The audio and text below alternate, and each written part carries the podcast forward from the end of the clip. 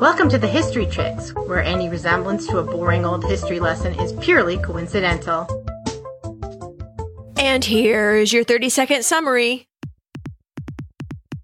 A hundred years before the first computer was invented, Ada Lovelace wrote the first computer program. Now, how did she do that? A magic wand? A time machine? Perhaps a kind of intelligence the world had never seen before. It's a curious thing, this thinking machine. Stay tuned. Let's talk about Ada Lovelace. But first, let's drop her into history. In 1815, the U.S. Library of Congress reopened after it had been burned down by the British. The world's first commercial cheese factory opened in Switzerland. Napoleon Bonaparte's run as Emperor of France ended for good after the Battle of Waterloo, and he was sent off in exile again for good. 39 German states unified under the Act of Confederation. Emma by Jane Austen was first published. Elizabeth Cady Stanton entered this world. And on December 10th, 1815, the first computer programmer, Ada Lovelace, was born long before computers even existed. The Honorable Augusta Ada Byron was born on December 10th, 1815, the only child of the union of George Gordon Byron, who history simply calls Lord Byron, and Anne Isabella Milbanke, who was always called Annabella. Though, I will tell you, and we'll talk about it later, Papa had at least one other daughter from a later relationship. Papa, man, what do we Papa. say about Lord Byron? well, the sixth Baron Byron, whose father had twice married for money and blown it all, whose father could not step foot on British soil when his son was born, or he'd be jailed for debt.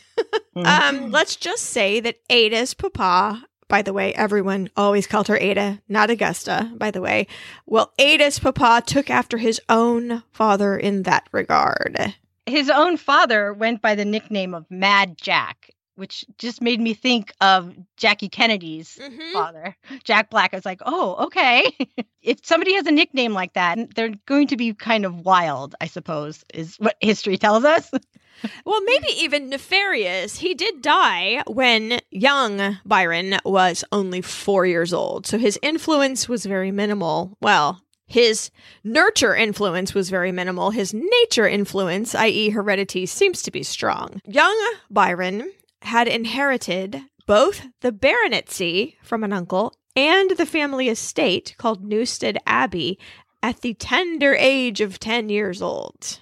He'd been in school and he was called into the headmaster's office and told that his fraternal uncle had died and that he was next in line to become the sixth Lord Byron. The headmaster and George toasted with a little port, and the newest aristocrat was born, I guess. I guess once you're in the House of Lords, y- eh, that's the drinking age. I don't know. Yeah, yeah. And then I have to say, both at home and at school, young Lord Byron was subject to some rather alarming abuses. Catherine had moved to Scotland with her son after her husband had died, and she brought along a nanny who did not treat little George properly. He went to Harrow, not Eton. That's so like- funny. I put not eaten. Oh, did you really? yeah, I did. For those of you who don't know why we're laughing, we just got done covering um, Netflix's The Crown over on our other show, The Recapery, and every, I mean, every male human that passes our way, except for Prince Philip, seems to have gone to Eton. so we were just laughing. So he went to Harrow and then on to Cambridge, uh, where he pretty much got what's called the gentleman's C, like the I don't care C. Um, it's all about finishing school in the ways of the young bloods with money, you know. He uh, began to live quite large, speaking of that. By the time he was 20, he had run up half a million dollars in modern money of debt. I don't get that. I mean, if you are a tradesman, Mhm. just say no credit. Uh, easy for me to say. I mean, I don't know. Seems like a guy making shirts, for example, is better off making 20 for respectable middle class guys that pay you with money when you hand them the shirt yeah. than one shirt for a peer who never pays until he's dead in his will. I mean, that that's just me. Well, just think of the exposure that shirt maker is going to get. to other guys who aren't going to pay. yeah, exactly, exactly. Well, you know what? Maybe it's a hereditary thing. His father had left the country and went to the continent, meaning he moved over to France. He signed his debts over to his young son before he died. Honestly, I would come up with some scenario like making up a fake baby beforehand and then like leaving all my debts to the fake baby who's unfortunately um dead. That's really bad. Okay, I don't know. I don't know what I would do. Well, and I know being a peer was like being the boss, and I get it. I just wonder how on earth the debt gets this bad. I just can't fathom it. well, he spent it on wine, women, and song, and men. Honestly, his poor mother too. All she had left was about fourteen thousand a year in today's money that some lawyers had managed to hide from her husband. Um, I mean, she had a significant amount of capital, but as a woman, she couldn't earn anymore, so she was living on a lot less money than she came to her marriage with. She helped Byron as much as she could. Even though her son had fled the country for debt related reasons, which should be a deja vu. Now, two momentous things happened to him. His mother died, and this epic poem he had written while he was abroad called Childe Harold's Pilgrimage, the first two sections of this, anyway, were published. And in Byron's words, he had awoken one morning to find himself famous. And what happens when a young man finds himself famous? Well, let's just say his life grew. His love life grew exponentially. More on that later, but he was the toast of the town, the hottest guest to get at any party. But somehow all of this glory hadn't turned to gold. He he literally sent back a thousand pounds that he had made because he thought it was dirty to take money for poetry. You guys, come on now. It's art. You can't charge for art. It's a gift to the universe. Well, he began to look around, and that's where we'll leave him just a moment with married lady lovers feeding him grapes or whatnot, and the creditors waiting outside the door. Ada's mother was an only child born to wealthy aristocratic parents who had, unusual enough for the time, married for love. Lady Milbanke, Annabella's mother, uh, had a couple of miscarriages and assumed that giving birth wasn't in the cards for her, so she kind of devoted her life to philanthropy. But at the age of 40, after almost 15 years of marriage, her only child was born. The fact that she survived that birth and that pregnancy blew my mind. The parents were also kind of unusual in that they were both hands on, were very involved in Annabella's education. Again, very unusual. They wanted her educated as much as possible and got tutors from Cambridge University and wanted to make sure that their uh, very articulate, very intelligent child had this educational basis so she could bring it into her marriage. So she studied philosophy, languages, literature, science, and math. In addition, although they don't mention this, you know she had to learn the ladylike arts of music and embroidery and whatnot.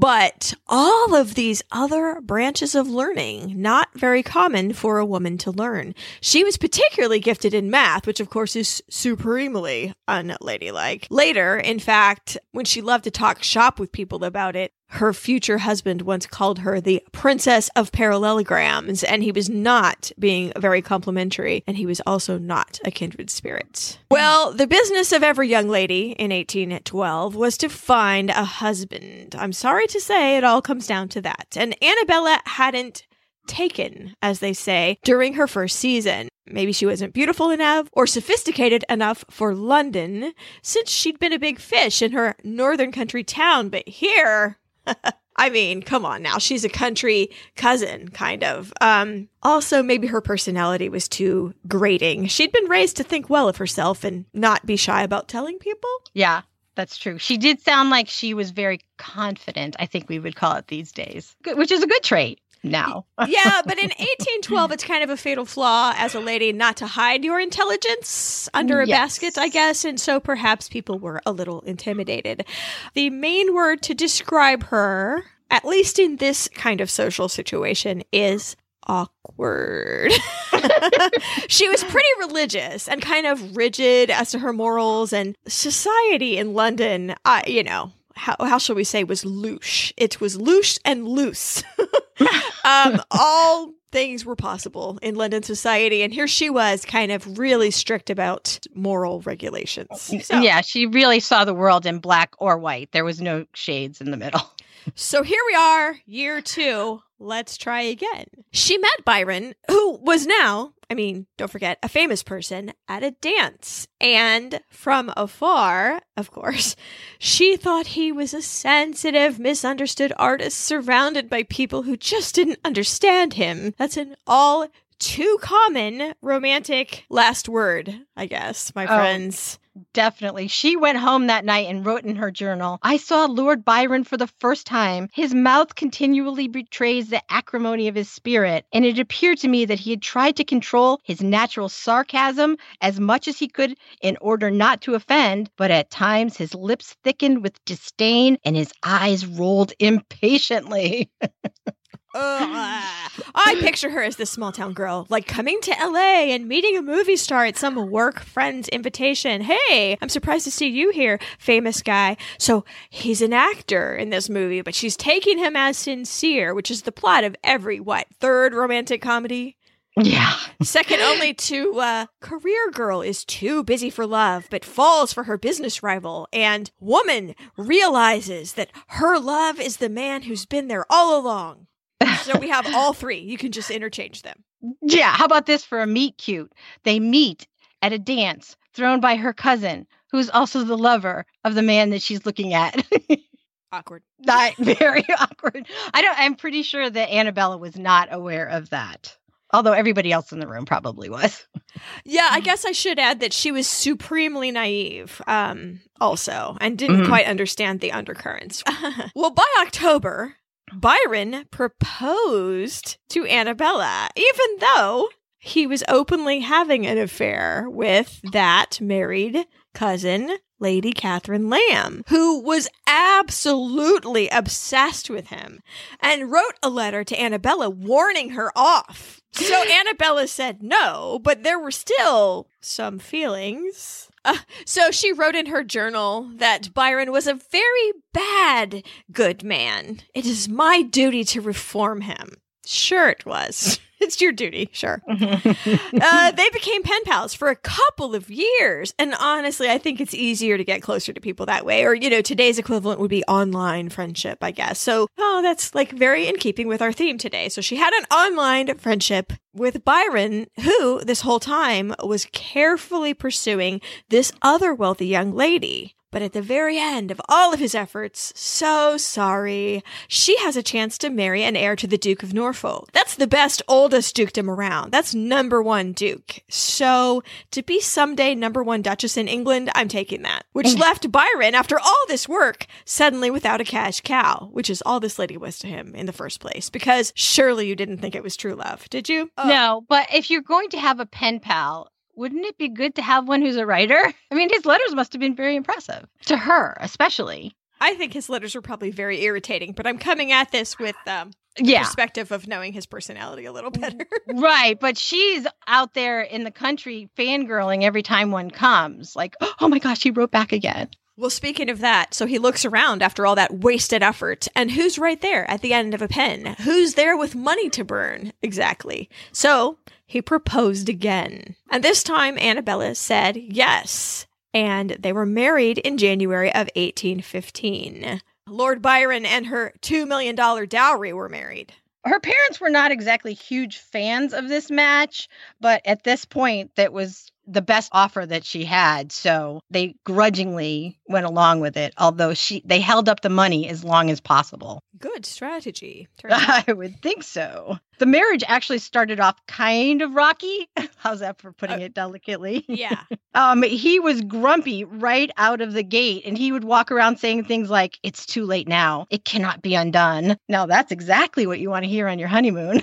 Well, it's obvious he felt trapped, but imagine your wife's feelings, Bucko. Yeah. During their honeymoon phase, went to visit his half sister.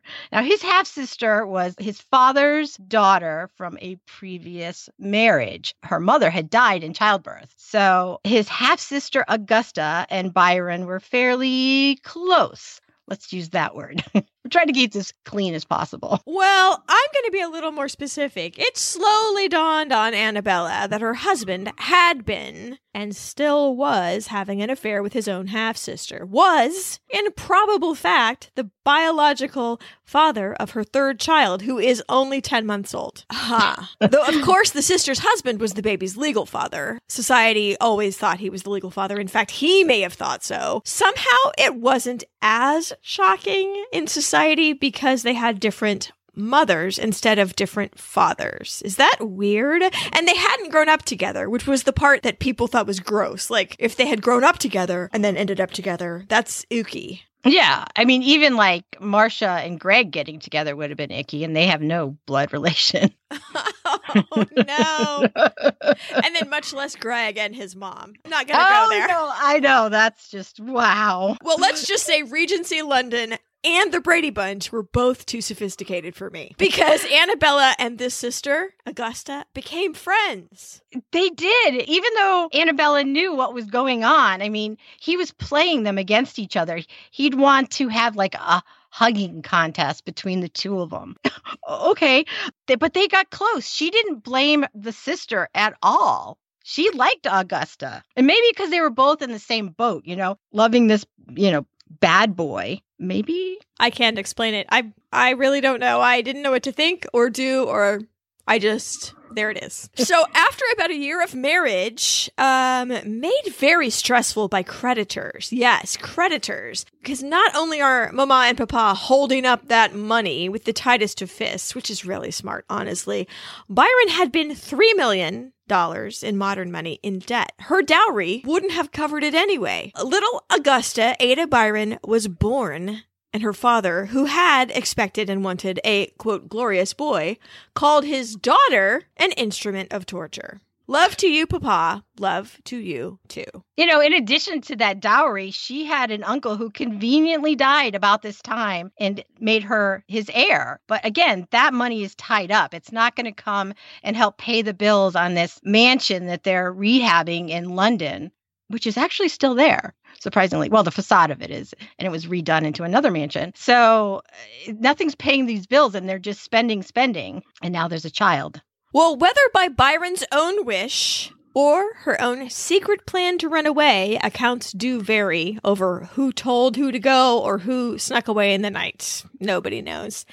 Annabella took one month old Ada out of Byron's house and fled back to her parents, and neither of them would ever see Byron again at first they kind of corresponded as if um, Annabella was going to come back, but after a while, she confided in her parents about what was really going on in their marriage and about Byron's relationship with Augusta, who I don't know that we pointed this out is actually Ada Lovelace's first name. She was named after Byron's half sister slash pillow mate slash friend of her mom. This is such a soap opera. Well, yes. Um, also, there was a timely visit from Byron's stalker. I'm sorry, I'm going to say stalker. Lady Caroline Lamb again, who had warned her off marrying him in the first place, who told the horrified Annabella that Byron's relationship with his sister was not a secret. Everyone knew. Everyone was laughing at her for being a naive fool. No one likes to hear that. Also, her husband had boyfriends too. Did you know that? No, that she didn't know. Can I please add that Lady Caroline had already tried to kill herself over Byron? I would not have had her in the house at all. no. No. Well, they're related. Annabella and Caroline Lamb were relations.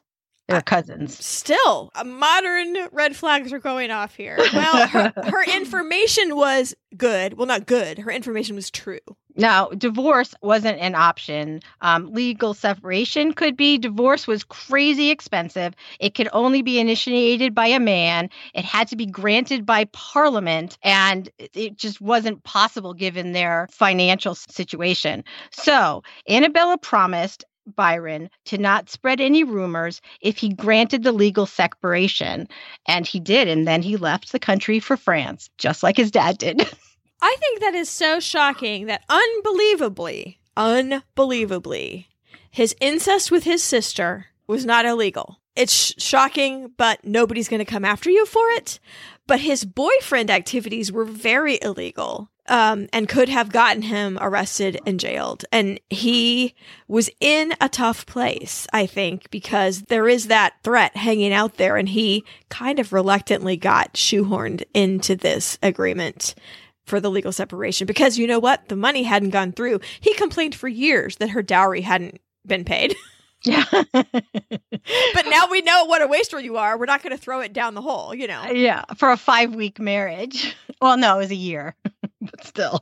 So Yeah. Annabella quickly um, had her daughter made a ward of Chancery Court, basically just a modern day ward of the court to protect her. Because in these matters, usually the father got full custody of a child. So he's been blocked from that. Not that he wanted the responsibility anyway, or made one bit of any effort to object officially to this move or really attempt to see Ada at all. I mean, there's like kind of flapping hands. Oh, if only. He didn't even get in a carriage and come to the gate and scream her name or anything. Like, no effort was made. Actually, the only stipulation that he had was that Annabella not take Ada out of the country. That's it. That's all he wanted. Well, his source of future revenue is gone. He was a nationwide scandal because of the separation. The creditors were circling. Um, he has fled to Europe, and that is where he stays. Mhm. He sold his ancestral home to try and get some funds. And then he traveled around with his buddies, Mary and Percy Shelley. In our episode about Mary Shelley, which is number 16A, he was the third person in that creative writing challenge to come up with a horror story at Lake Geneva where Frankenstein was born. He was the third person in that group. And he also had an affair with um, Shelley's stepsister. So, yes, right after the separation, we have two souvenirs of his trip to Switzerland. We have the epic Frankenstein by Mary Shelley. We also have, nine months afterward, another little souvenir his daughter, Allegra. So, you see, I'm not sure if he's fine exactly. Um, he's operating just like usual. So let us instead leave him there operating and join Ada and her mama and let's wave bye bye to daddy. We before we wave bye bye realized that he did send letters. I mean it wasn't like he totally cut them off. He sent a couple gifts over the years. He wanted annabella to make sure that ada learned about music and it's learned italian. For some reason that's the language he wanted her to pick up. Um, so he wasn't involved and he wasn't a great father and he was really out of the picture but he did have little occasional shouts across the channel. He would write letters to augusta and augusta would pass them on to annabella I thought it was funny. One time he sent a lock of hair for Ada in a locket, and Augusta wrote to Annabella, like, Well, here's a lump of hair for you. Um, I don't know if you're going to throw it in the fire or do whatever with it, but I'm dutifully sending it on. So she even was like, I don't know, girl. I thought that was pretty cute. Like their Yeah. language. I know here here I think Byron thought his sister was, you know, making his case and all that, but instead it was not that way at all. And the woman who used to be the princess of parallelograms was suddenly the mathematical Medea, which in Greek mythology is a woman who was very vindictive. Let's put it that way. Well, my goodness, the drama, the drama. Annabella had firm ideas about what sort of upbringing her daughter would have. Her number one goal, of course, was stamping out or suppressing any possible traits she might have inherited from her father's side of the family imagination, curiosity, vanity, creativity. You can forget it. Also, she had the unfortunate habit of firing nannies and tutors and governesses anytime she felt like Ada had grown too fond of them. It's very mean, very mean indeed. yeah. And when she would fire them and she had a gap, she would take over the instruction. So she was the one that was teaching, teaching her the math and the French and not the literature and the poetry. There was a definite schedule starting about the age of four of academic homeschooling that lasted nearly all day. I mean, it did include needlework and music, but that is very common for the time. Her mother was strict and humorless, I guess, and evidently Ada was very afraid of her and um, often would be locked in a pantry as punishment for sassing. Note Yeah. to self, she was in that pantry kind of a lot. Annabella had created this system of tickets to reward Ada for her studies. Um, if she did well, she got a lot of tickets. If she did not, the tickets were given back, which I guess is, you know, that's a modern parenting thing, right? The whole, you know, chore chart. Except for chart. if the child doesn't care about the tickets, it doesn't work. I don't know that she really 100% cared about the tickets. What she cared about was, I mean, she wasn't really allowed to play with other children in the neighborhood. Um, her mother thought that they would probably be bad influences, full of creativity and imagination. And she used to get so mad that Ada would make these almost like a mechanical lifting devices and marble tracks. Gosh, there was a fad for that when I was in elementary school. You'd make a marble track out of rulers and books in your desk. Yeah. Um, yeah, Ada would do things like that. Uh, already the science and creativity were merging, but her mother was not a big fan of that kind of thing either and used to kind of disassemble them and take them apart anytime she found them. But she could have fared worse, Ada, because poor old little sister Allegra, the little souvenir, her mother did give her child into Byron's custody. He barely ever saw her. He hired, I'm sorry, randoms to watch her and finally just sent her to a convent to live where she died at five years old. So Ada's life could have been worse had she been sent to live with her father. She may not have even lived. I think Annabella is the most complex character of this entire story because she has this kind of mean streak. I mean, putting your kid in a closet, but she also has um a very actually creative. I mean, she's creatively educating her daughter, you know, because it's not a time that kids were educated as well as this. So I don't know. She just has so many sides. I thought she was pretty fascinating. Sometimes I'm like, oh, I hate you so much. You're just such a shrew. And other times I'm like, oh, that was really nice. That was very thoughtful. I didn't know what to think of her. I, I liked it. Well, she also has this weird obsession slash denial of love for Papa that is kind of, I don't know, it's almost like she's denying herself a treat by keeping him out of her life kind of thing. Like her her strength is going to be that she won't let him affect her anymore but it, he really did affect her. She was kind of i don't know kind of obsessed in a different way than his stalker was. I am not even sure what ada knew of her father exactly. There was a portrait of byron in um, her grandmother's house and then later their house covered with this green velvet curtain and ada could walk by it, but she was forbidden from looking behind the curtain, they said, until she was 21. And that's mysterious and weird. I totally would have peeked. I mean, mom wasn't around a lot. She was gone. oh, there was every opportunity to look. If she, Oh, there, yeah. Oh, and I don't think she ever knew that he had written to her mother. I'm not entirely sure that was passed on. No, I don't know about that. Although later in her education, she was allowed to read his poetry, and much to Annabella's delight, she wasn't interested in it. Ada, it didn't keep her curiosity very much. So Annabella's like, yes. And you have to remember, Lord Byron is this huge celebrity figure at this point. It's not like he left the country and people forgot about him. I couldn't think of anybody that it was like, but the closest I came was like Elvis and Lisa Marie Presley. You know, after Priscilla and Lisa Marie were gone, people knew who she was. That's Elvis's daughter. That's Elvis's daughter. Mm-hmm. It was kind of like that. Uh, That's the closest I could get. No, that I think that's a very good um, simile because Annabella had a big problem with all the publicity that Ada was going to get by being in the world, and that's why she was so much alone. I Mhm. think. Well, Ada's father, Elvis, died when she was only eight of the flu. Uh, he was off. I mean, this sounds too macho for him, but he was fighting for Greek independence um, from the Ottoman Empire. Uh, okay. And maybe his last words were, maybe, my dear Ada, if only I could have seen her. That's what his valet said. Other reports say it was a string of curse words, so you be the judge. yeah, it was a pretty uh, painful death. I mean, he had a super high fever. And when he died, he was brought back to England. There was a campaign to have him buried in the Poets' Corner at Westminster Abbey, but it was denied.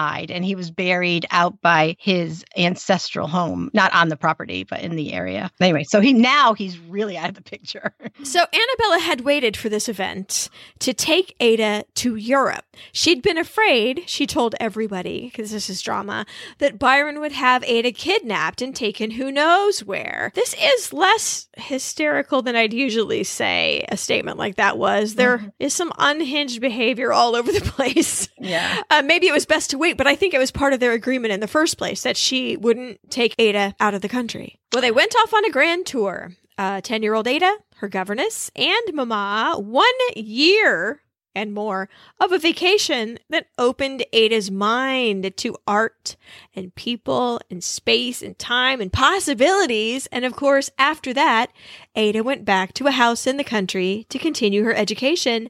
And Mama was mostly gone. What happened around this time in a case of curiously coincidental timing is Annabella came into even more money because her parents died. Her last parent died, and she was the only heir. So now she has more than enough to keep her and Ada living in whatever style she cared to become accustomed to. Mm-hmm. She was very much into like all these health trends. And so she'd go off and, you know, drink the waters here and go to the spa there and left Ada alone with her tutors and her nannies a lot. Mama was a serious hypochondriac, which requires imagination, doesn't it? And I thought Annabella was totally against that.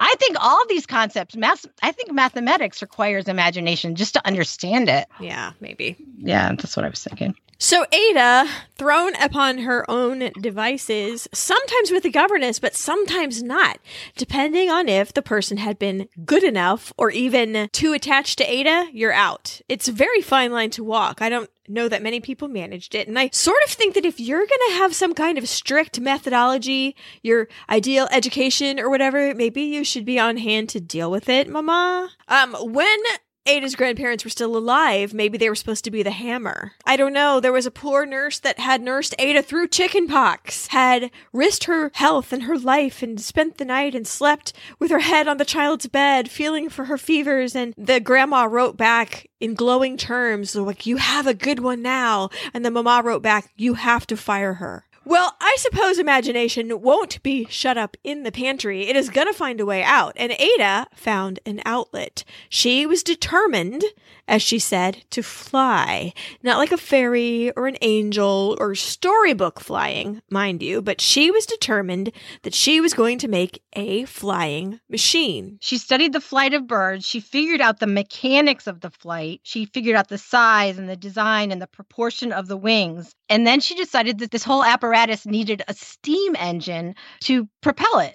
So there she is designing this plane essentially. In her mind this was a like a horse's body where you sat in with wings that flew. So it's essentially an airplane. Right. And she's conceiving this idea and she's writing to her mom about all of her plans and she's just scrapping an idea because it, she tested it. She's got pulleys set up in her room to test flight. It blew my mind the attention to detail that this child was playing. And it also blew Annabella's mind because at some point she said, Enough with the flying. And she's not even there by letter. Enough with the flying. Well, I must say, as the parent of a child who has been encouraged in his passions for his whole life, it really hurts me to read a letter in which Ada begged her mother, Please, can you find me a nice illustrated bird book so I can start in earnest. Please, I've been dreaming about this. I feel like I have to study the birds in person to know how big to make the wings, and um, it's the good first step. And I don't want to have to dissect any birds. I know I can do this. I'm anxious to get started.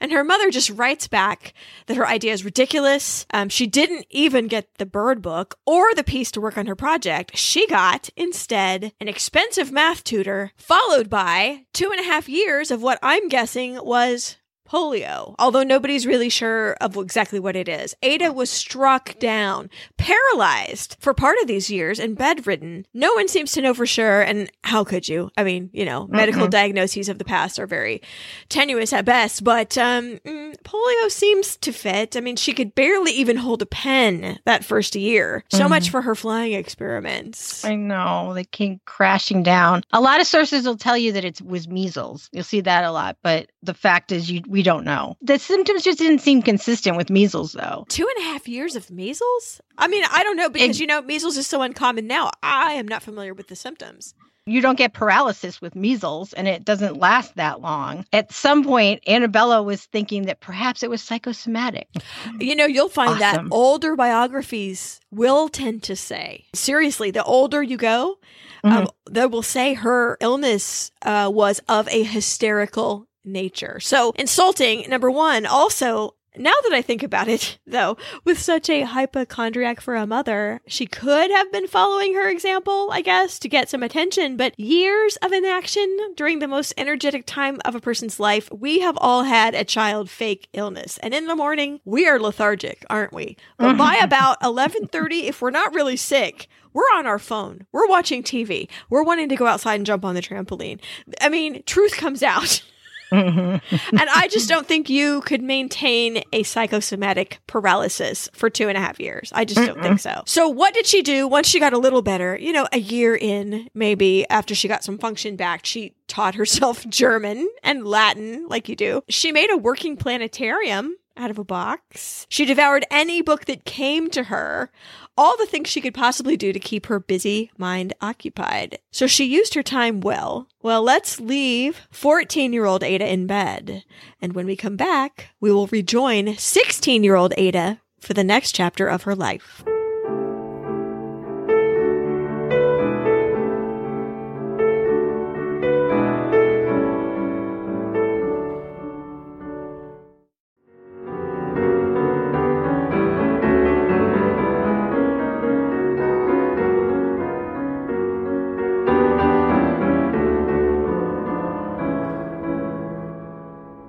We are back. We have time traveled to Ada's graduation from first her wheelchair to crutches, and now she's using a walking stick.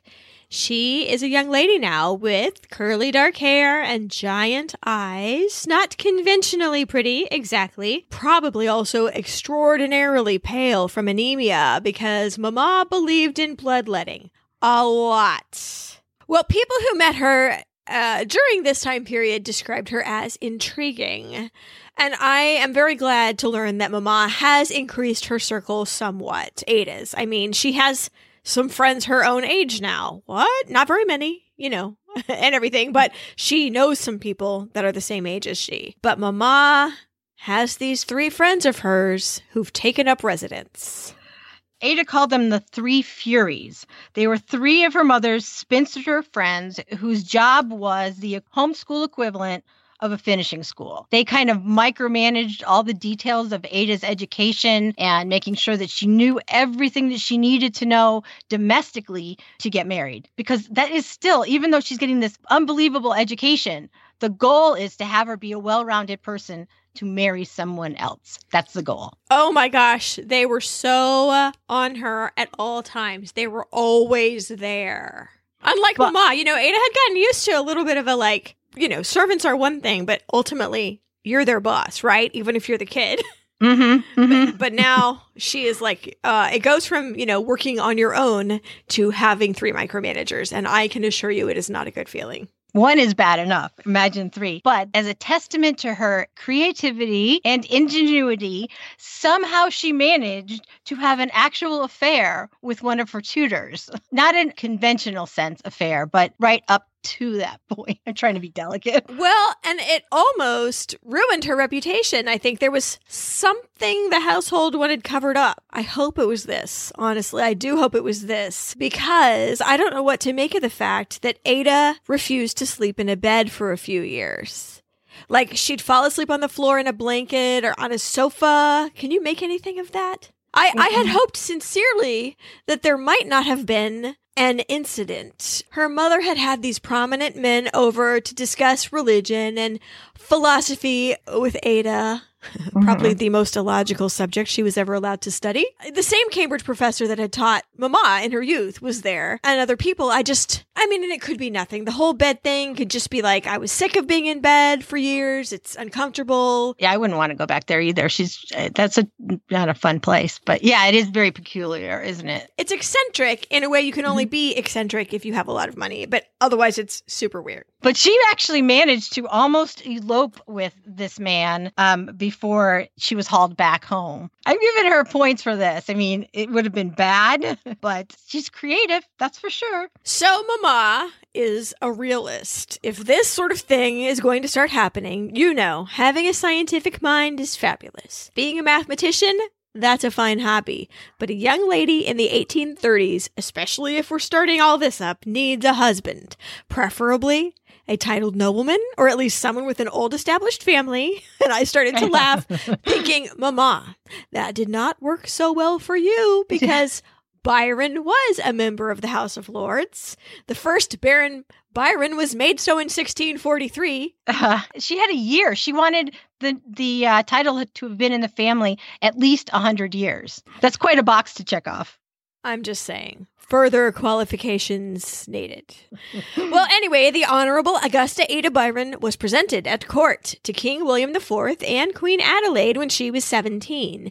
And they had made some special accommodations for her so she didn't have to wait. I mean, plenty of ladies fainted in their fancy feathers, but Ada went right in, which makes me think that she may have still been using her walking stick or looking very ill um, or known to be delicate, as they say, or in fact famous. Maybe she got to the head of the line for being a VIP. I'm not sure. People could not wait to get their eyes on the famous Ada of the Poetry Wars, of the, the great scandal of 1816. It was very exciting. Well, she did wear white satin and tulle. Well, most of her fellow debutantes of that season were probably looking forward to, you know, the season, being giddy and dancing and flirting and wearing out your slippers. And they're out of the schoolroom and into the real world. At last, life is worth living. I'm going to drink champagne until I fall over. You know, Ada although that was fun, was more impressed by this group of scientists that she met at a party a few weeks after her presentation, in particular with one Charles Babbage and his amazing difference engine. Now, if you're going to tinker, it helps to be fabulously, almost unimaginably rich, doesn't it? Yes.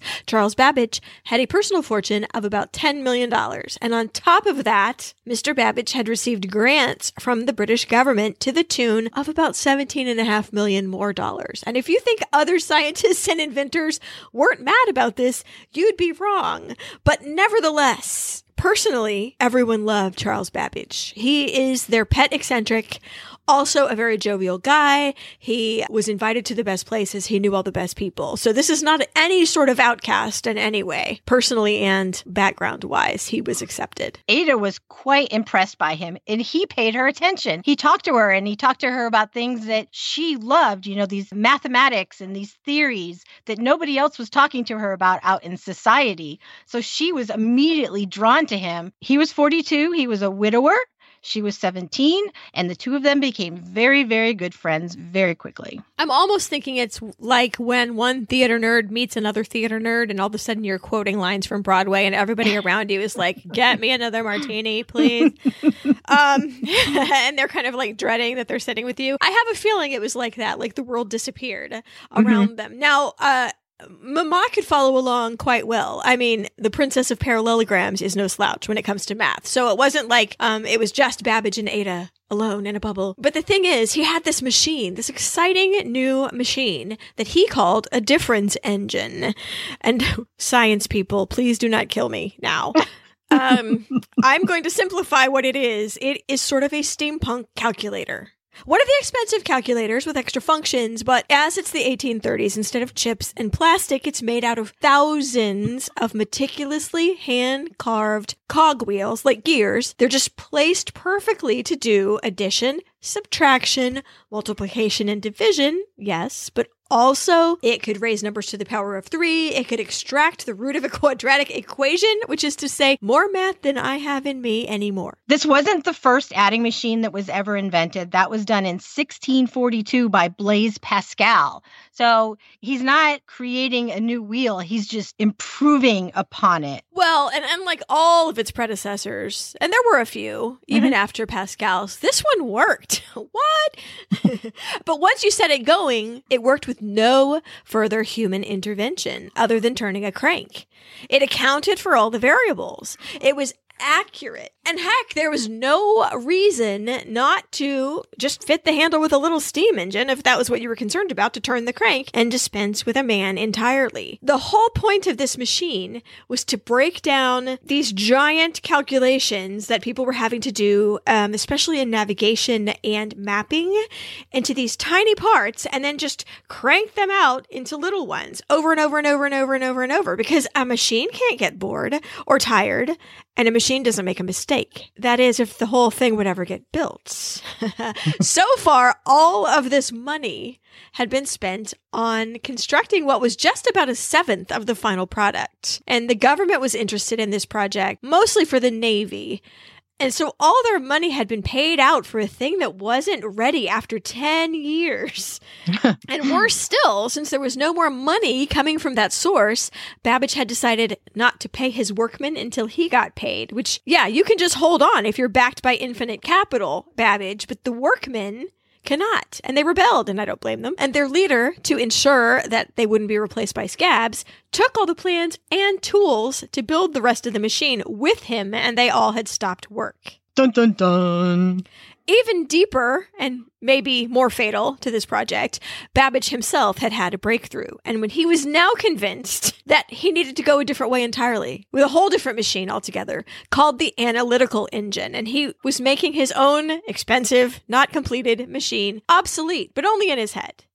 well, Oh man, scientist man. The reason it had taken so long was that he was tinkering with things in progress. You know, like, man, when I used to do design work and clients would come mid project, I'd be like, oh no, oh no. Because then, sure enough, you're derailed. You have to start something over. But he Mhm. was doing it to himself. Well, there's so many working parts in this that he has to understand how the mechanics of them.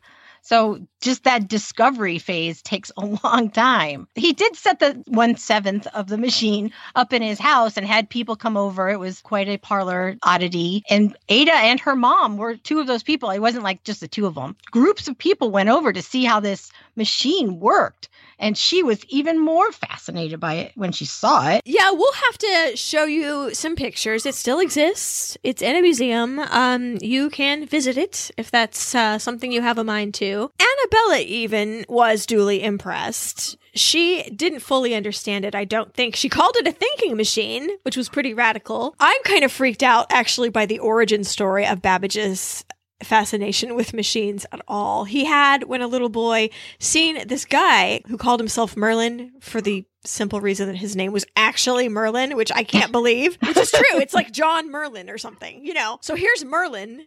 Predestined to be a magician, um, making these automatons shaped like people who could do things like curtsy and smell a flower and things. Marie Antoinette had one of these too, and they are not refreshing to me. They upset me.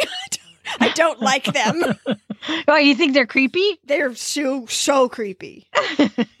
Good to know. Yeah, they're so creepy. But anyway, so that's how he got interested in machinery with, you know, that amazing introduction. But um, Annabella said ab- of his machine, I had but faint glimpses of the principles by which it worked. Babbage said it had given him notions with respect to general mathematical laws which were never before presented to his mind. See, that's good. And Annabella understands it. Annabella understands it, but Ada really understands it. Not only is she getting a grasp of the mechanics of the machine, which is pretty much Babbage's focus, but she's seeing the way that it can be used in the future. She's kind of looking more creatively at the whole thing and saying, oh, it could do this. Whereas oh, yeah. Babbage is just concerned with making it work. Yeah, in Ada, I have to say it was Thunderbolt City. Thunderbolt City. um, she saw this machine not purely as just numbers, but numbers that stood for things, formulas that might apply to the world outside. It's so radical for the time. We are so jaded with technology and the real world applications of it that it's hard for us to understand how radical this is. Numbers that stand for random other things. The closest I could even get is maybe, do you remember how amazed briefly you were when Pokemon Go came out? Like a game that crosses into the real world? yeah. I mean, multiply that by a thousand or a hundred, like how radical that concept might be. I mean, we're all jaded about Pokemon Go now, such is the pace of technology. but uh, she was lit up. She was on fire. Uh, but oh my, ladies have to keep lit up and on fire inside, right? And she cleverly tricked, question mark, convinced her mother that she was in need of further study of mathematics to keep from falling into that dreaded vortex called imagination. This is how her manipulation goes. Ready? Uh, remember, her mother is very, um, you know, religious and also not interested in imagination. So I must cease to think of living for pleasure or self gratification, and there is but one sort of excitement, if indeed it can be called by that name, which I think allowable for me at present, that is to say, study and intellectual improvement. I find that nothing but very close and intense application to subjects of a scientific nature now seems the only thing to keep my imagination from running wild. It must stop up the void which seems to be left in my mind for want of excitement. Well, we have a very intelligent young woman here who knows how her mother works. If she can figure out how this um, machine works, she certainly knows how her mother works. Good job. It worked. So, Babbage, though, was moving on to his analytical engine, but he thought this was going to solve several problems with the old machine. I say old machine, the machine that's not even fully built yet. Um, one thing that I could understand, I would like to preface all of the following commentary by saying I try to understand. There's only so far you can go without falling into a vortex of, of non imagination. And Um, you can go way farther than I can because I describe the machine as cogs, pins, balls, and tunnels. Oh, well, there you go. That's good. Well, so he saw that there were two major problems with the old machine. And now the rounding of decimals. And I thought, what? Who cares? Okay, but get this. Do you remember when you were in, is it fourth or fifth grade, where you have to sort of understand that fractions and decimals are sort of saying the same thing and it kind of blows your mind? Well, one third seems nice and complete. But in decimals, that is point three three three three three ad infinitum. You're never going to get to the end of the threes, but you are going to get to the end of the gears. you know, Yeah. so that will automatically insert an error. Right? I mean, that is, and, and it may not make any difference in one calculation, but you know, these machines are supposed to crunch a lot of numbers. So one little error can compound and compound until what you're left with at the end is not useful. So this machine was going to fix that problem. And also, he didn't like how you had to hand reset the machine for each calculation. Like that's a human intervention, and he wanted to avoid that. Well, he solved the first thing by having one part of his new machine kind of pass on parts of its calculations to another part of the machine for storage until it was ready to come back. Interesting. And he solved the second one by using punched cards in a string to tell the computer what to do instead of having to reset every time. And he borrowed this from weavers. In particular, there was a loom called a jacquard loom. And um, what used to happen, jacquard is like woven in a pattern. Like you might have flowers that appear. It's not printed, it's woven in. What used to happen is a guy literally had to stand up on top of this loom and with things like not even piano keys, like organ keys, those big long things, you know, he would have to hand push down and pull up on different things to get the pattern. And that was really a freaking waste of time, right? And it was pretty slow. And over time, Mr. Jacquard made a loom where punched cards would prevent certain bars from being pushed down at each pass of the shuttle. Mhm. So it could do what man did better and faster and more accurately. There's no mistakes with these punch cards, but they could have up to 24,000 punch cards to operate the machine. What Jacquard did is set up his loom and had it create a portrait of him. There's copies that still exist. It's like 20 by 14 inches. It's not very big, but it's him sitting in his study. Some of these punch cards are on the table. There's things around and it's very detailed. It looks like an etching. And Babbage was fascinated by this, but he has to get his hands on one of these portraits. He needs to find it and it's in France and he's got to find somebody that can get it and not a lot of them were being made. So this is a time consuming process just to get the example in his hand. And that's not even how the machine operates. That's just the finished product. That's why it took 10 years. Babbage adapted the concept of the jacquard loom to his own machine. But instead of one continuous string, he felt like he had to have three different kinds of cards to tell the machine three different things. There were operation cards, what to do with the number when you get it, right? There are variable cards. Where do we find such numbers that we want? And then there were number cards, like what number are we using in the first place? That is starting to sound very familiar to me. Actually, I am comprehending that entirely. Let's leave Babbage and his miraculous theoretical machine for a second and find out what is happening in the world of Ada. She is corresponding with Mr. Babbage about his new theoretical machine. For sure, let's call that her online life and her internet friend for relativity's sake. But real life was waiting, and Mama had decided that 19 was a good age for marriage. So she sent the feelers out among the people. That's how people met. They were introduced by somebody else. And she was invited to a party where 19 year old Ada met 30 year old William King, the eighth Baron King. His title was created over 100 years before. He was extremely wealthy. He owned several properties. He was quite handsome. He was very intelligent. They seemed to have similar interests. So, this is like checking off all those boxes for Annabella for sure. And Ada is pretty interested in him as well. But Annabella thinks that she needs to come clean before anything goes farther. And she has Ada tell William about the affair with the tutor. This is something I did not understand. Why does it matter? The only thing I could think of is that maybe Annabella was afraid of another scandal. And so if William was going to kick up objections, it's best that it happened now Mm-hmm. and not when it was, quote, too late when they were already married. Mm-hmm. Oh, okay. So if somebody had shown the dark corners to Annabella realistically before she married Byron, she may not have.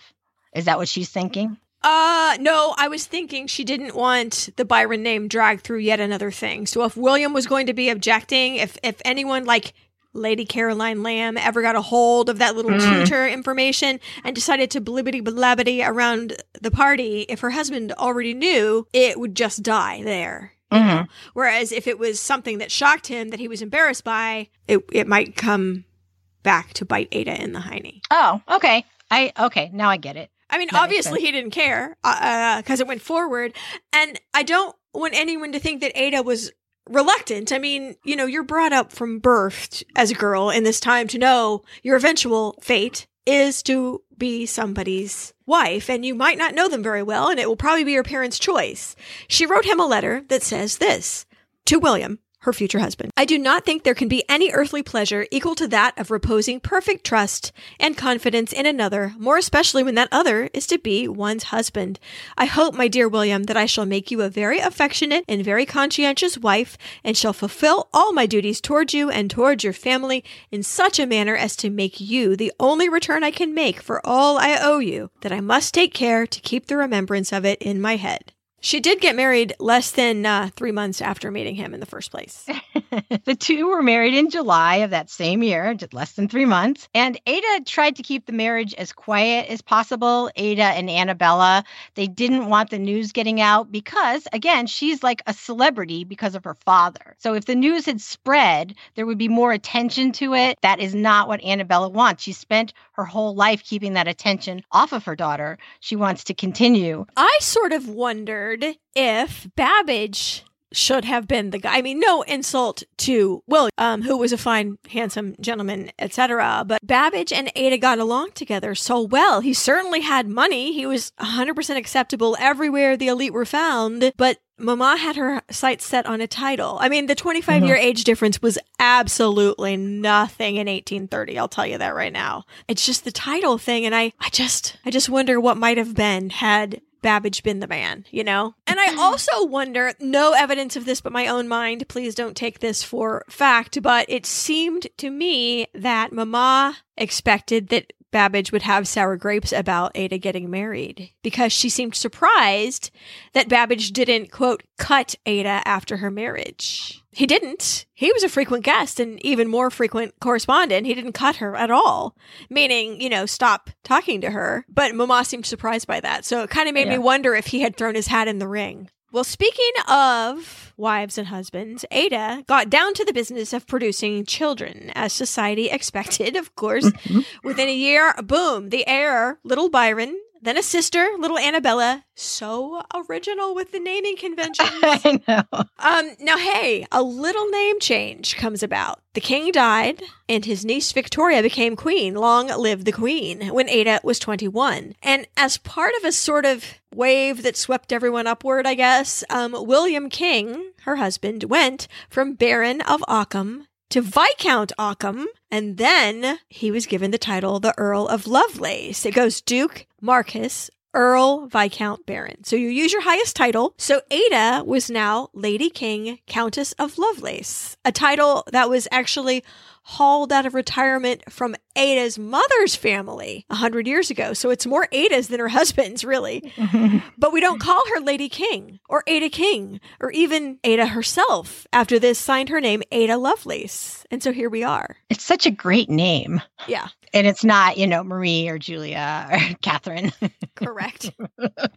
she did have a third child, little Rafe, and that was three children in four years. And she considered herself done in that department. and maybe even indeed for romance at all, um, at least with her husband, because it seems around this time that Ada was getting frustrated at her husband for being sort of aimless. I mean, amiable, you know, unthreatened by her intelligence. Honestly, that's pretty much a win for this time period, but always kind of just messing around, always underfoot, she wrote to somebody like, somebody give him something to do. Also, her husband and her mama were BFFs and interfered in every facet of her dang life. They were all up in her business at every moment of the day. Well, Ada was going to give herself something to do. How about that? This is probably a good time to take a break. And when we come back, we'll find out what that something to do is.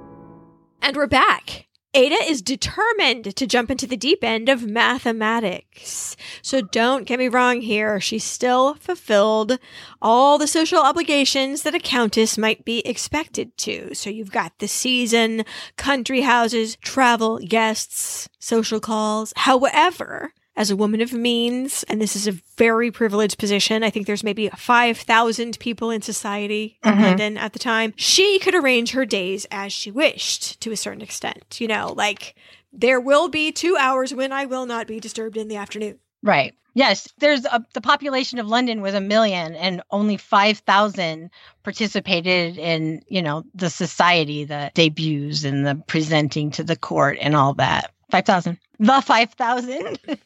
Well, what Ada wanted with her two hours was to be deeply involved with Babbage's new invention, but he seemed to be not taking her seriously about that. So she started out slowly with a letter like this. And she's so good at, although I hate that she has to do it, being sort of humble and um, coming at it from the back end.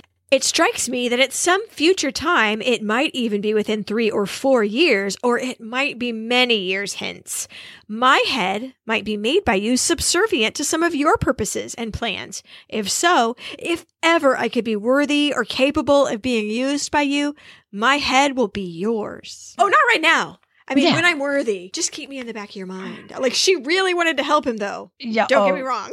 Yeah, she's pretty strategic and she realizes that that's the only way in. So she asks him for suggestions on tutors so that she can be tutored and continue her mathematics education. The gentleman that she got hooked up with was Augustus de Morgan. So she went on without Babbage, studying with Mr. De Morgan, um, who was a prominent mathematician, and she pushed him to the point that he wrote an alarmed letter to her husband. Now, this is not a child. This is an adult married woman. Anyway, he was appalled. Some excerpts from his letter. She's trying to push the boundaries of known mathematics. Surely, for a woman, this is ill advised. These difficulties of thought are far beyond a woman's strength. Surely you'd have her stop her studies. And then her husband's like, carry on, her lord and master says. It hasn't broken her yet. Good for him, though. Somewhat in the same vein, actually, Babbage had given some talks about his analytical engine over in Italy, and an engineer at the conference in the audience, one Luigi Federico Menabrea, was inspired and encouraged to write a paper about the engine, its um, construction, its operation. Um, I think the number worldwide who could understand a tenth of all this was very small let me just say. and Charles Babbage was delighted with the work. He you know, you if you meet one person that is in your little minuscule niche of whatever subject, you're so excited. And this guy spent a lot of time writing this paper about Charles Babbage's work, and he was very excited with it, which he he planned to shop this around for maybe more funding because it's hard to get people excited exactly without a working model. This is just the thing, old boy. This is just the thing. But he had had another of this rare breed in front of his freaking face this whole time and had never wanted her help. I'm just saying. So Ada decided after the paper was published in French. Now, did you read that it was a surprise for Babbage? Because some people say that Babbage asked her to translate it for him. I was under the impression that, in the spirit of more help, she decided to translate it on her own. I found exactly the same thing. I think she started to translate it on her own, and then he caught wind of it and was impressed with her drive and said, Oh, yeah, that's a great idea.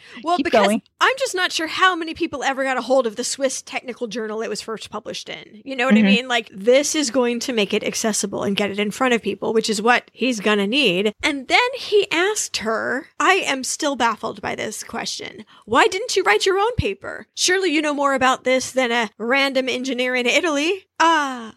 Because my whole life everyone told me to be feminine and not get into the man business. like, I, why do you think every time I'm tart or raise up in any way, people say I'm not ladylike? People micromanage my existence. Like, why didn't I write a paper? It never occurred to me. Is why. I. Why would he ask her that? because I think he realized that she understood all the concepts of it better than anyone because she had that combination brain that could think creatively and understood all the mechanics and the mathematics of it. Did it take him this long though? You know what? Like I said earlier, romantic comedies all over the place are based on not seeing right what's right in front of your nose. yeah, that's right.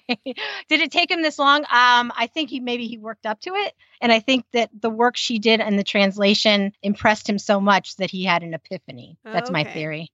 That's the theory I'm going with. Well, he encouraged her to write some notes after the translation, you know, annotate, perhaps to maybe explain some finer points in what he called the memoir, which was the original work. And so she did. And her notes are considerably longer than the original source material, just like our recapery episodes. Oh my gosh, I wrote that down. I we know. understand how this can happen. Once you're on a roll, Ada, the original work was 8,000 words. Ada's notes come to about 20,000 words. there are seven of these things called Notes by the Translator, labeled A through G, and there are many passages I don't understand. Or more accurately, I haven't taken the trouble to understand. We can give you a rabbit hole to fall down, I assure you, if technical explanations are your thing. I just don't 100% think that's our point here. no, that would never be my point ever. there are assertions, you know, about properties of numbers and operations and processes that I'm going to leave you guys to discover. So, you know, those are impressive enough, mind you. But it is more of a big picture view of Ada's that was revolutionary. Her point, I guess, is if operations, which means the actions that you perform upon the numbers, can be separated from the numbers, well, then the numbers can be replaced by anything. Musical notes, say. Then the machine could produce music instead of numerical solutions. Um, if you replace the numbers with colors, maybe it could produce art. Numbers in Ada's mind could express everything about the world. That's what you get when you focus on logic instead of poetry, by the way. and I see her point. I do see her point. And we see her point too. You can look at a picture on a computer because the colors have been translated to numbers. It's revolutionary. She had been inspired in that thought by that portrait of Mr. Jacquard that we mentioned earlier that Babbage had floating around as a party trick. Which is exactly how he used it. Um, you know, patterns on punch cards became another dimension of thing after rolling it through a machine. She said the analytical engine weaves algebraical patterns just as the Jacquard loom weaves flowers and leaves. That seems completely radical, and I almost think it is a very poetic way to look at his machine, a way that he didn't look at it. He kind of looked at it like this machine will serve man. It'll take the pressure off him, like an infinite servant that never gets tired. But she believed it could kind of transcend that function and become Mhm. something else. hmm Yeah. As well as understanding the mechanics of it. which- Correct. So she knew way more about his machine than he ever could. Well, it is Note G that has made her famous. Her algorithm to deal with this series of numbers called Bernoulli numbers. It's just a series of numbers following a certain pattern that sort of pops up throughout number theory. I assure you, you and I don't have to know it. Thankfully, I did try to look at it and figure it out. And I was like, uh, because then I read somewhere she's like, it could have been anything. It could have been any number. It could have been any equation. She just happened to pick that one. Well, an algorithm, let's define that, is a process or a set of rules to be followed in calculations. That's it, really. In this case, this is widely regarded as the very first computer program. Old Note G. Although it's only a theoretical one, since, unfortunately, the analytical engine was never to be built. Yep. So there is and has been and uh, ever shall be some controversy here whether Babbage was the one that did this or Ada. And my goodness, can you follow the controversy throughout the ages? Personally, I'm going with his autobiography, where he said, you know, years later, that she's the one that did the bulk of the work. That was her project. He helped her with things. He helped her critique it. He fine tuned some things. He did some calculations so she didn't have to. But the ideas up behind it were all hers. And you know what? I would take that as fact. He was there. He doesn't have to be generous to an untutored woman assistant. Do you know what I Mhm. mean? He doesn't Right, have to be. exactly. Yeah. So um so yes, how about that? How about them apples, doubters and scoffers? We're going to go with Ada equals algorithm and equals note G. The end. That's right. Um no, and the- it was the thing was it was published. Other people could have created this, but hers was the first one to be published in 1843. That's the thing that she did that's so amazing. Now, the true meaning of this, of course, would not even be understood until, you know, the 1940s and 1950s. And her contribution, when it came out, was very respectfully received. But as there were no practical applications to this, there's no computers. You know, will not be computers. Uh, the, the kind of groundbreaking nature of Note G was not understood for almost 100 years. So, Ada was very proud of her contribution. Ada often swung between supreme overconfidence and even braggadocio. Use that word in a sentence today, would you?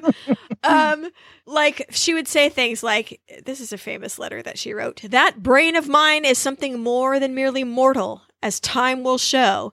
Before ten years are over, the devil's in it if I haven't sucked out some of the lifeblood of the universe.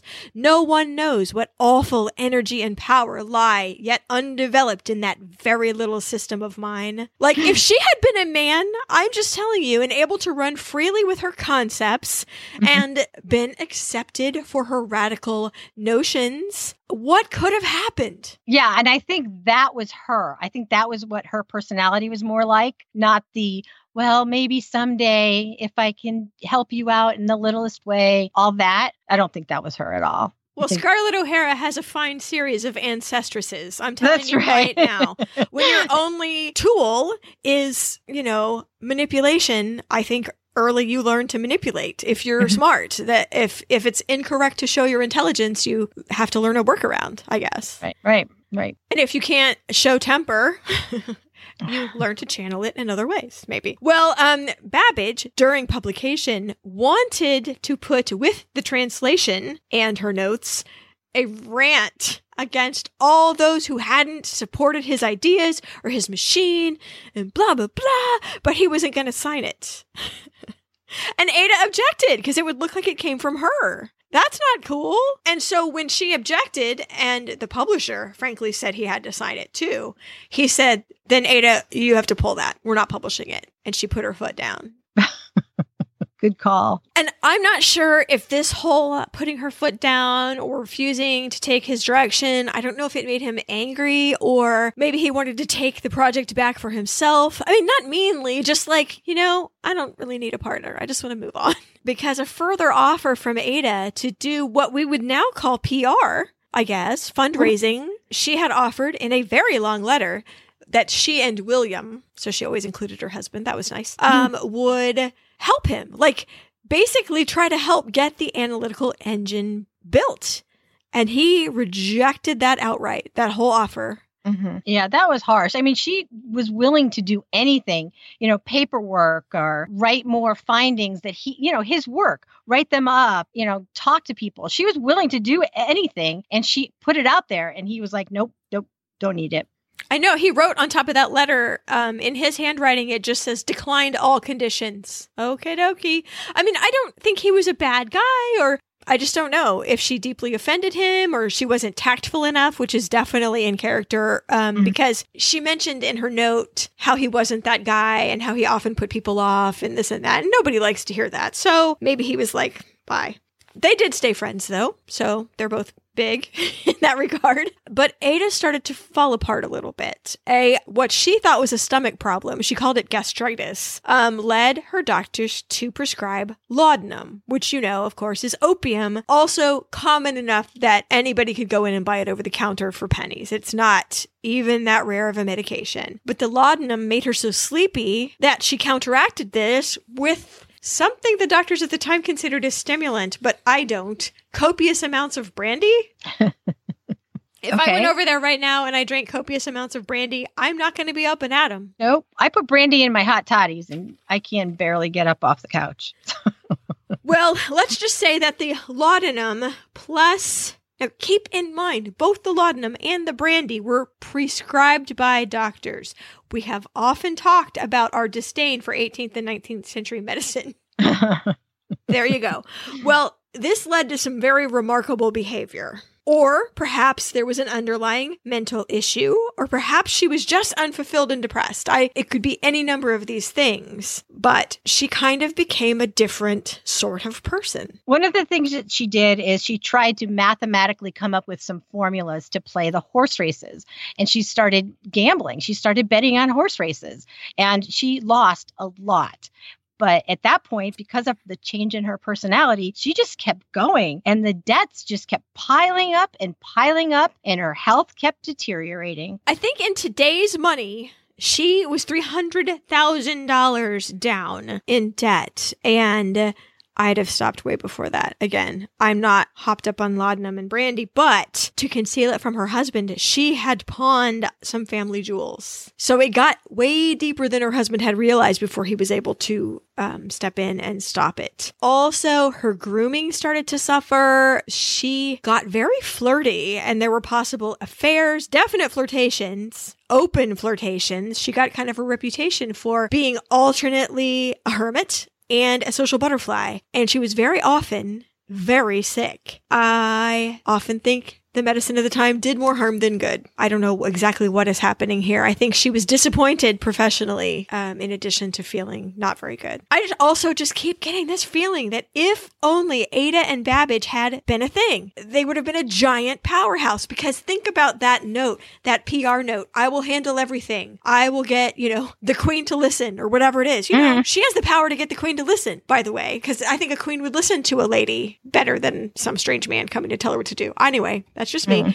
No, I agree. I agree. I mean, she and Babbage, I mean, they had that little falling out, but then they kept in contact. They went together to the great exhibition um, that was held in the Crystal Palace. It was a showplace for innovation. They went to it together because they had this shared interest. I agree. If it had got been them that got married. Well, and just back to that PR thing, if a wife feels like that, that's a different thing. If your wife says, I will handle this, then I bet he would have let her. We could have had a computer 100 years ago before mm-hmm. this happened. Well, anyway, at the tender age of 35, Ada's health began to fail in earnest. In the extreme. She was in more and more serious physical pain from what would turn out to be uterine and ovarian cancer. She wrote, I find that one's whole being can become one living agony. What a painful death. Even in her letters at this time, she's obviously in a lot of pain, but she's trying to conceal it from her children and her mother as much as possible. Although her mother was close by and she came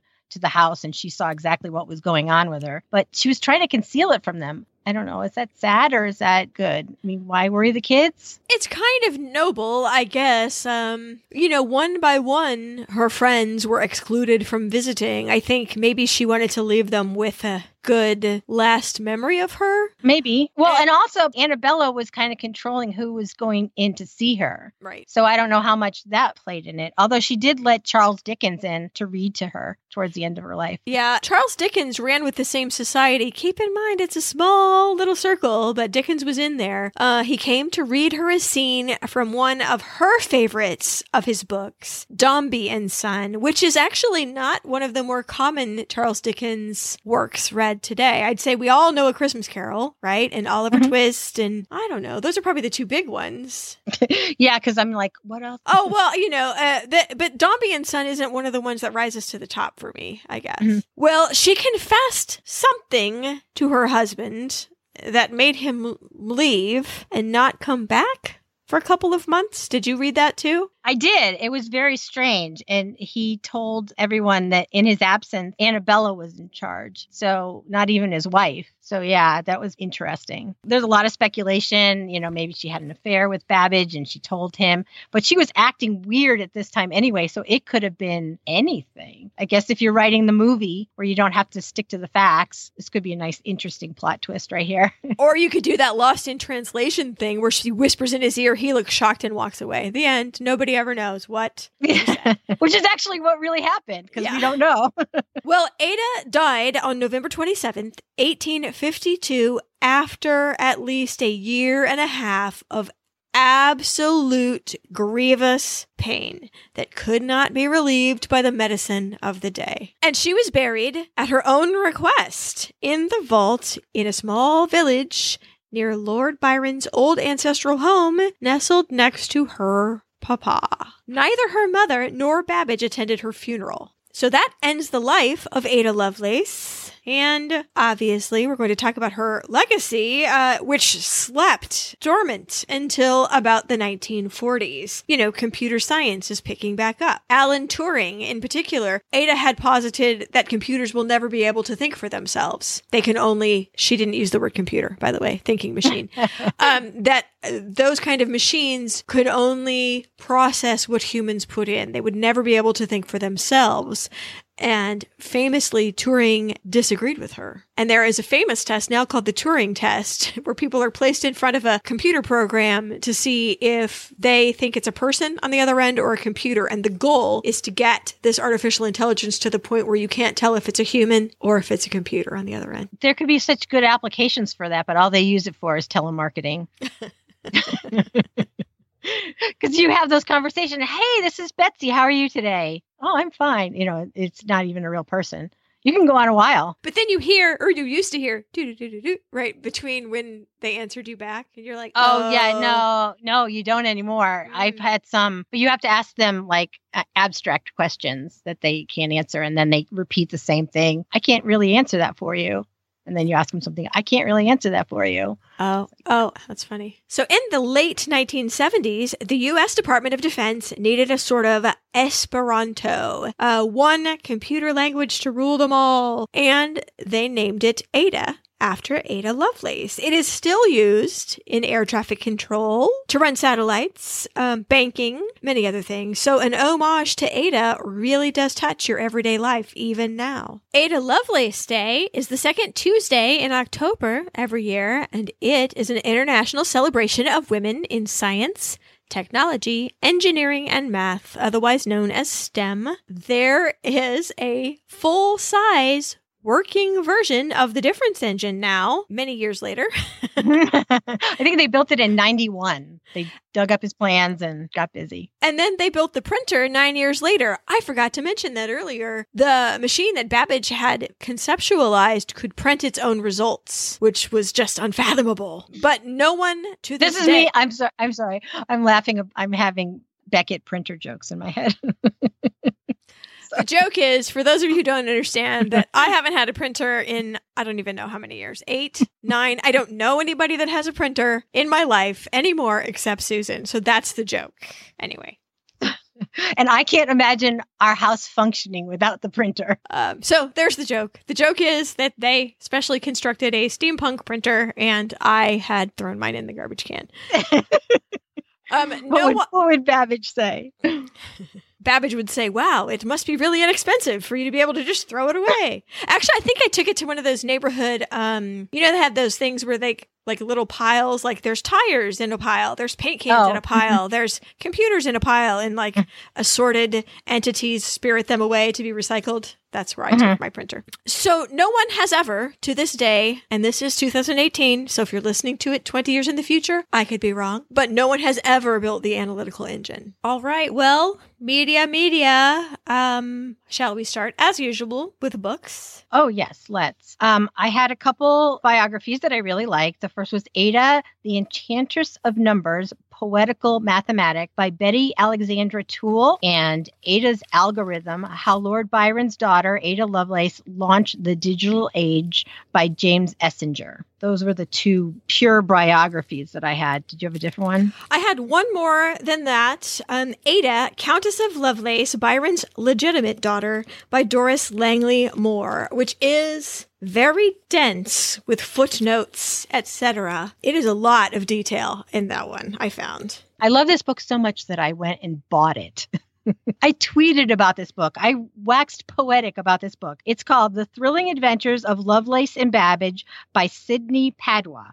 It is a graphic nonfiction with the most hysterical footnotes I have ever read in my life. I couldn't even get through the whole thing. The footnote font is very small, but um my eyes are getting old. I just love this book so much. I'm going to put it front and center on my bookshelf. It's so cute. It is so cute. It starts out more biographically. It is the story of Ada, the story of Charles Babbage. And then after the biography part is done, they start going on these madcap science fiction adventures together.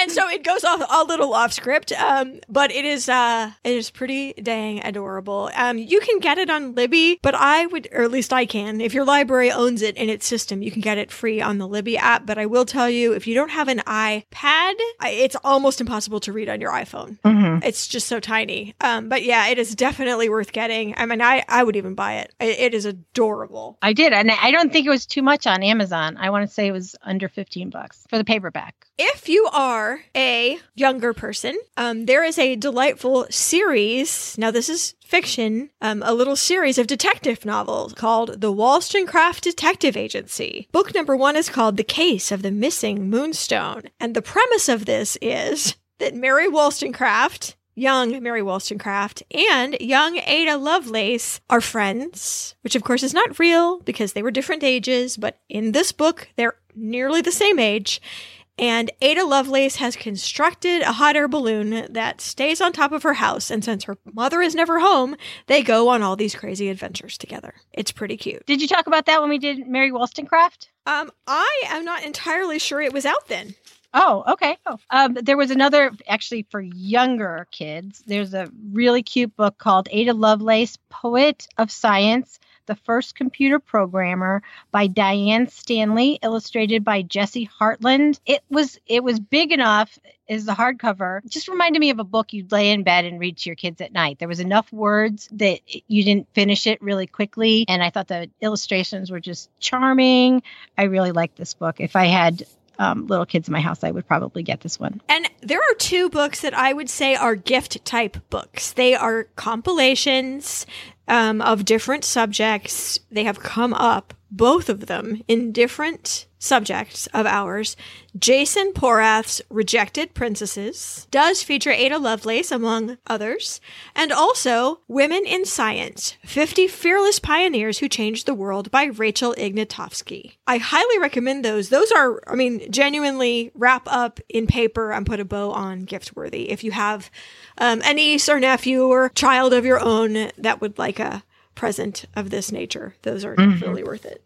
They, they, yeah, they are really good. I have Rejected Princesses, and he has another book coming out this year, a second one. Okay, so then I have just two more because I like to go way off script. Well, this isn't way off script. Enchantress of Numbers, a fictional retelling of Ada's story by Jennifer Chiaverini, who wrote Lincoln's Dressmaker. Which, of course, um, we have mentioned before. So I'm normally not that super into historical fiction, but it actually kind of brings her to life in a way that if you read it and then you read her regular story, I, I could see it enriching um, your experience somewhat. So that one I recommend too. I had started that one. I didn't get it finished, so I didn't. I didn't write it down as a book that I would recommend. So I'm glad to hear that it that you liked it. That's that's big. A historical fiction that you like. okay, well, how about this? Alternative history fiction. We're going to go even further. Okay. Okay, I am recommending a book called The Difference Engine by William Gibson and Bruce Sterling. Uh, and it begins with the premise that Babbage accepted Ada's help and Babbage's machine is the norm. Babbage's machine was constructed, operated, and helped humanity, and then history rolls out that way. Nice. I think I would like that one. And then the last, if you like, um, like the little, she is so prone to be made into cartoons and things. There's a series called Ada Goth by Chris Riddell that I really like, and it's a series about the same age as the Mary Wollstonecraft Detective Agency. okay. Cool. As to movies, though, it is a freaking dead zone. It is. Um, It I, is. you know, I don't know what it is. There is one ill-conceived movie called Conceiving Ada, starring Tilda Swinton. Uh, if you are a super fan of Tilda Swinton, you go on ahead. But I mm, don't know. yeah, there wasn't really any movies, although um, Ada did make an appearance on this season's Victoria on our PBS. Um, it was the second episode of the season, and Ada and Babbage visit court. Albert is fascinated by Ada's mind, and Victoria is jealous by the amazing working mother. Could it have happened? Because I we've got an email from you guys that asked if that's possible. Was it possible? Maybe. Victoria and Albert did meet Ada. She was uh, aristocracy, so she was part of their circle anyway. They both tried to get support from Albert at one point. He was looking for a scientific project to throw his energies towards, and they pitched him on it. He didn't bite, but they could have. So he could have gone to their workshop and seen it. So that might very well have happened. And Ada was not only nobility, but she was also Lord Byron's daughter, and she was known around the world. So there is no way that Victoria would not have known who she was, which is what happened in the show. And she's played by Emerald Fennell, who played Patsy on Call the Midwife. Although I think she looks completely different. She does. She does. When I first saw her, I was like, oh, she's like more like I, I think of Ada as being more um small boned, I you know, and she's just taller, I think. Also, there was a very brief, very brief internet flash of excitement in 2010 that Zooey Deschanel was rumored to be starring in a movie about Ada, but that never came to fruition in any way. There in addition, a couple years ago, another movie in development, 2016. Still haven't heard about it, still haven't seen anything. I just don't know what it's going to take to get that off the ground. It seems like a very costume heavy, you know, atmospheric type of steampunk scenario that we could pull off. There's enough drama in it. It's very soap opera y, just as it is. So, any of you who are movie producers, I think you have a wide open field. Wouldn't that be great? Do you have any more media that's moving? moving media. Well, yes, I do. There is a BBC Four documentary that uh, is hosted by a mathematician all about Ada, and I think it's not necessarily on their iTV player, but it has um, dates that it will be shown again. So you could maybe program your, uh, I was going to say program your VCR. Speaking of going in the Wayback Machine, you could program your DVR to catch it next time it's on. So we've got a link to that. Oh, excellent. Okay. Very recently, very recently, the New York Times started a new regular feature. They realized that women had been overlooked in their obituary section. I mean, really famous women like Charlotte Bronte and Ida B. Wells Barnett and Ada Lovelace. So they decided that they were going to start a feature called Overlooked. Ada's is up. It's uh, the first one, I believe. It has her obituary. It's a lovely New York Times obituary. Um, it is very long. It is a half a biography. Are they always like that? I don't know. I guess I don't know enough about the New York Times obituary section to know. I expected a little roundup and a legacy type of situation. It is an entire biography. No, I think they're long. I mean, we've read them before for people that died at Dorothy Parker, I think. Um, yeah, we've read them. Yeah, they're usually longer. Yeah. Oh, I'm glad they can make it pages and pages. And online, the graphics are lovely. There's an adorable picture of her that I didn't run across in uh, anything else, I don't think, of her when she was very, very little. She just looks like a little elf or a fairy or something. Oh, yeah, we didn't mention that. She often referred to herself as uh, the fairy, uh, his fairy. And I don't know if it was like a little in joke where he was like making light of her waif like appearance based you know on the outside with this powerhouse of fiery mind in the inside. I it was just a little friend and joke between them. Um also at one point he called her the enchantress of number not numbers as you will see in every google search the enchantress of number. Little okay. nicknames are us um, wait, wait. She also called her husband C O C K, and I don't even know if I have to bleep that. I had that in my notes, but you were like, "Let's keep this as clean as possible," and oh, I couldn't. I couldn't okay. put that in there without making a dirty joke. Yeah, like the bird. I'm sure. Yes. I'm sure. I'm sure. you can actually visit Newstead Abbey. It's publicly owned, open to the public. Uh, you could rent the Gardener's Cottage, which is a two bedroom, one bath um, cottage on the grounds for 200 bucks a night with a three night minimum. This is Lord Byron's ancestral home that he was forced to sell after his monetary marriage failed him yeah, and it, it, was in a lot of disrepair. There's only part of it left standing, but this gardener's cottage is adorable, and you can walk the grounds. I mean, it's it's gorgeous. Also, if you're in the United Kingdom, you can visit the National Museum of Computing, and it's on the Bletchley Park estate. There's a museum, and there's a section about Ada in there. There you go and I have nothing else. okay. If you would like to know about the history of Ada Lovelace Day, which is pretty recent in origin. FindingAda.com will give you all the information you need to know.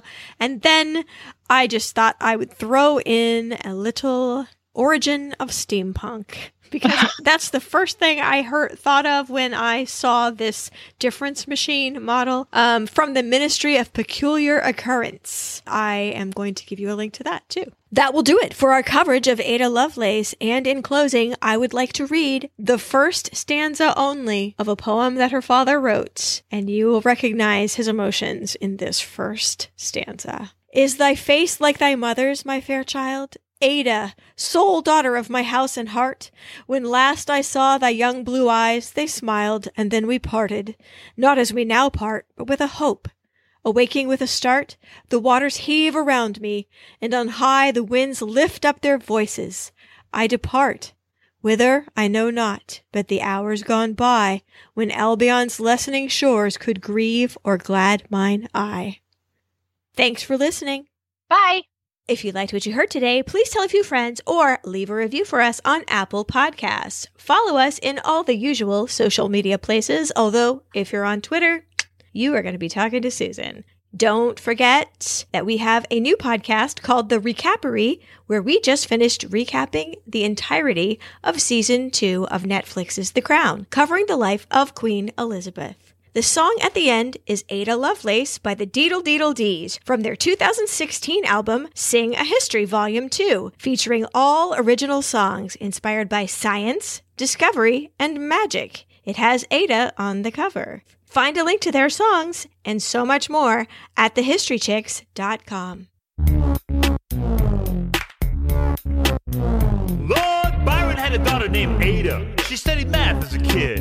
Her mother made her. She didn't want Ada to be a poet like her dad. A man once called mad and mad. So they tied her to a board and made her listen. When she was just a little girl, here's what happened. Ada was scary good at numbers. Nature, nurture, I wonder. I think she was born with it. But she ran with it. Ada wrote a computer program with it. She made a dude named Babbage at a party he was throwing. A machine for calculation. He started going, telling her how it worked, and she got it. They became good friends. How could they not? She saw beauty in machines, poetical science, the analytical engine, Babbage design, computer basically. When he never got to work, she wrote notes about Some it. Some amazing She words. wrote an algorithm that a machine could understand. Ada Lovelace wrote the world's first computer program.